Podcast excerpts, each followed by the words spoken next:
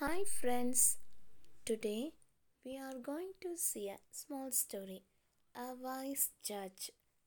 A golden necklace was lost from a rich man's house. A few servants worked in that house.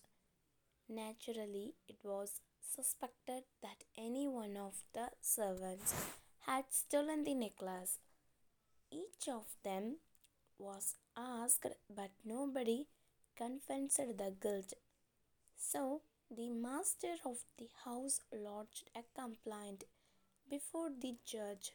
All of the servants were summoned to the court, but all of the servants denied the charge. Then the judge hit upon a plan. He gave each of them a stick of the same length and told them to submit them to the court of the following day. He told them that the person who laid stolen the necklace, his stick would increase an inch.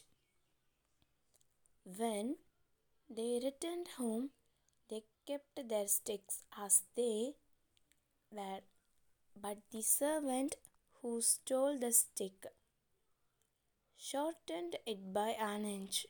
The next day, when everybody submitted the sticks, it was found that one stick was short by an inch.